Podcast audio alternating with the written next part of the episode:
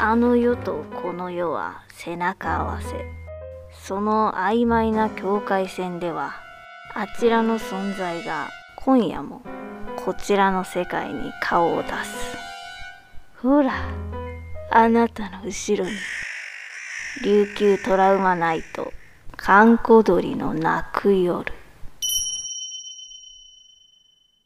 今夜も始まりました閑古鳥の泣く夜。役者の神崎ひとしと作家の小原武史です。そして今日もお客様は、はい、自己物件住みます芸人松原谷氏、また来させてこらいました。よろしくお願いします。よろしくお願いします。はい。えー、谷さんなんか心霊スポットとかよく行かれると思うんですけど。そうですね、一気ににねんかさんねんまえにいっぱくふつかで、えーえー、きゅうせんえんで往復、なんか安い時があって飛行機、その時にもう弾丸で心霊スポットばっかり回るツアーをしたんですけど、だからその時に前回かな喋ったキャン岬の、えー、行ったんだけど、そのキャン岬行く前に、えっとね、かかず高台公園というところに行きまして、はい、でそこはまあネットの情報でなんか黒い影のえー、人影が見えるのような話もあったと思うんですけど、まあ実際行ってみたら、まあ何も見えなかったんですよ。その、猫が多いなっていうのと。まあね。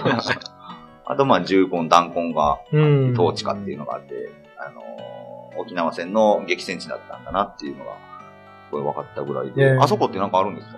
あそこね、僕不思議な話聞いたことがあって、うん、あの、全然違うユタさん、うん、さんにんぐらいから、あそこはね、あの、小原さん、ハサミを持った女が見えるって。え？でかいハサミを持って。でかいハサミ？そういう小説ありましたけどね。でかい女性、女性がね、なんかでかいハサミ持って、追っかけてくる姿が見えるって。これ、うん、全然関係のない、ユタさんとかから聞いた話なんですよ。うんまた全然関係ない人はなんか、こういう同じモチーフで話するっていうのはちょっと面白いなと思って。はいで調べては見たんですけど、別にそういう通り魔、通り魔的なこととかもなくて、何なんでしょうね。戦争も関係なさそうです、ね。ハサミですからね。ハサミやから。ハサミって何？枝切りハサミ？それとも普通の、うん、枝切りぐらいじゃないかな。大きいって言ってたから。うん。なんなんやろうな。それ普通に怖いけどね。幽霊じゃなくても。なんかね、その、一人ね、女性のね、M さんっていう、まあ、ユタさんというかスピリチュアルな人が、うん、一回車で通ったんですよ、前のね。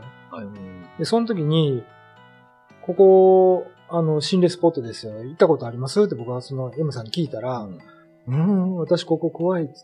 ハサミを持った女がいるって言って、うん。で、何が見えてるんですかって聞いたら、なんか、人をバラバラにしてるみたいな感じがするんだけど、そんな事件ないって言って、うーんと思って、ちょっとまあいろいろ聞いたんですけど、都市レベル、都市伝説レベルの話では、はい、まあ、あれ、あそこ、あそこですね。向こう側がその、フェンスの向こうは米軍基地なんですよ。上まで行って、向こう行ったら、ね。そうなんですね。で、まあ、都市伝説ですけど、昔、あの、沖縄のヤクザが人を殺して、はい、高飛びする前に、うん、フェンスの向こうに一回死体を投げ入れると。そしたら日米交渉で時間かかるから、その間に高飛びするという、変な都市伝説が出てきて。いや、怖い。別の怖い話なんですよ。まあ、これは確証ないんですよ。はいまあ、噂レベルですけど。うん、で、それの時にハサミ使ったから、まあ、ハサミでは切れないけどね。人間の体って、ね。女の人ですしね。うん。妖怪化してますよね、何かが。うんよくわからないんですよ、だから。何があるのか。不思議な話ですけど。不思議ですね。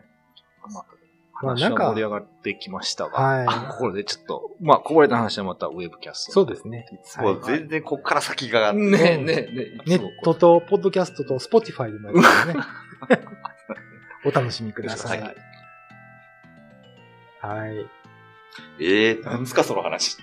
なんか、不思議でしょ、なんか。不思議やな。あそこはね、あの、司令部があったんですよね、上にね。かかず高台のところに。はいはい、で、トーチカートとかね、あ、ありますけど。じゃそこまで行くと、あのー、黒い影が出るっていう。うん。で、それがまあ、なんか兵隊さんじゃないかみたいな。そうそうそう。そういう話、ね、噂は聞くんですけど。影は影だけですか？何かするってこと？影だけだと思いますね、多分。もっと見える。噂では。うん。ハサミ、ハサミ持ってか、ハサミ持った女は、そんな話を聞いたことない。怖い。ユタさんの共通。そうそうそうそう。イメージなんですかね。でも、もっと話聞いたことがあって、あそこってね、あの、陸軍とか海軍、あ自衛隊の、陸上自衛隊、海上自衛隊とかが、こう、新しく、勤務地に来るときにみんなで挨拶に来るんですよ。うん、あそこに先人の霊を慰めるというか。ほうほうほう。だから制服を着たね、自衛隊員とかが、まあ、定期的に訪れてるんですよね。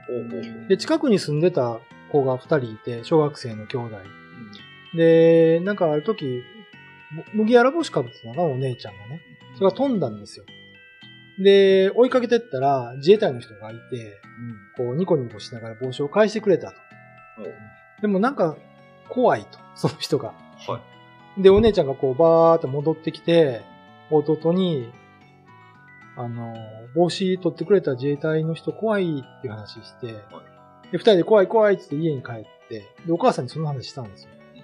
で、自衛隊の人が取ってくれたんでしょって、まあ、お母さんもよ見てるんですよ。自衛隊の人がよく来てるというのはね。うんうん、取ってくれたんだけど、血だらけで、どんな格好してたのって言ったら、鉄兜被ってライフル持ってた日本兵なんですよ。旧日本兵。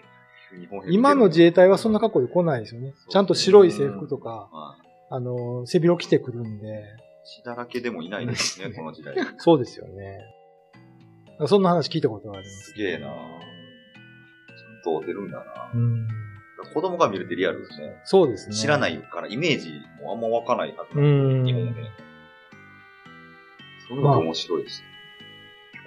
まあ、赤津高台はね、あのー、上の方に行くと古い墓があるのわかりますか？ありますね。はいはい。あの、もう本当にあの中に何もない、骨もない、うん、あの、空き、空き墓っていうんですかね。うんうん、があるんですけど、あそこに不老者の人が住んでたりとか。ああ、それも墓の中ですか？そうそうそうそう。だってあそこ水道があるでしょ。公園のところ蛇口あるから、はいはいはい、朝そこで顔洗って水飲んでっていう。それはちょっとリアルに怖い話。いや、夜心霊スポットとか行って、お墓とか行った時に、不、うんえー、老者の方いた時一番怖いですからね。怖いですよ。びっくりしたんですよ。これさん寝てたんですね、って感じ。一回僕、あの、スリーエス カーブ。はいはい。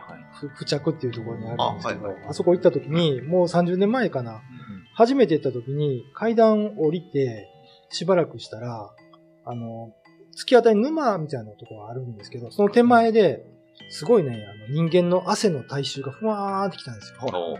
なんかなと思ってパッて見たら、竹やぶ、竹やぶじゃない、草のやぶがこうあってるところに、すっぱだかのおっさんが肘ついてこう、めっちゃこんな風にして立ってたんですよ。立って、座ってんのかな、うん、だから、もう目がうつろで、僕思わず悲鳴上げましたから、うわーって言って。あんなとこでおっさん、裸のおっさんとは打つとは思ってないから。考える人じゃなかった。違いましたね。だから、匂いしてきました。匂いね、すごかったから、今から考えたら、その、神だりっていう、神様が乗り移って、無遊病みたいになるっていうのが、沖縄で結構あるんですよ。はいはい。男の人も。ん？男の人も。男の人も。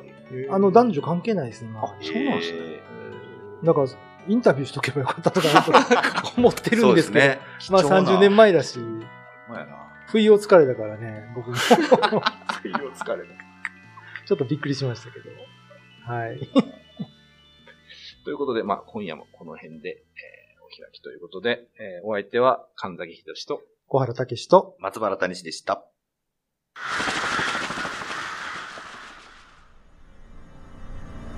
YouTube のチャンネル登録、高評価、Twitter のフォロー、よろしくお願いします。ポッドキャストも配信中。詳しくは概要欄まで。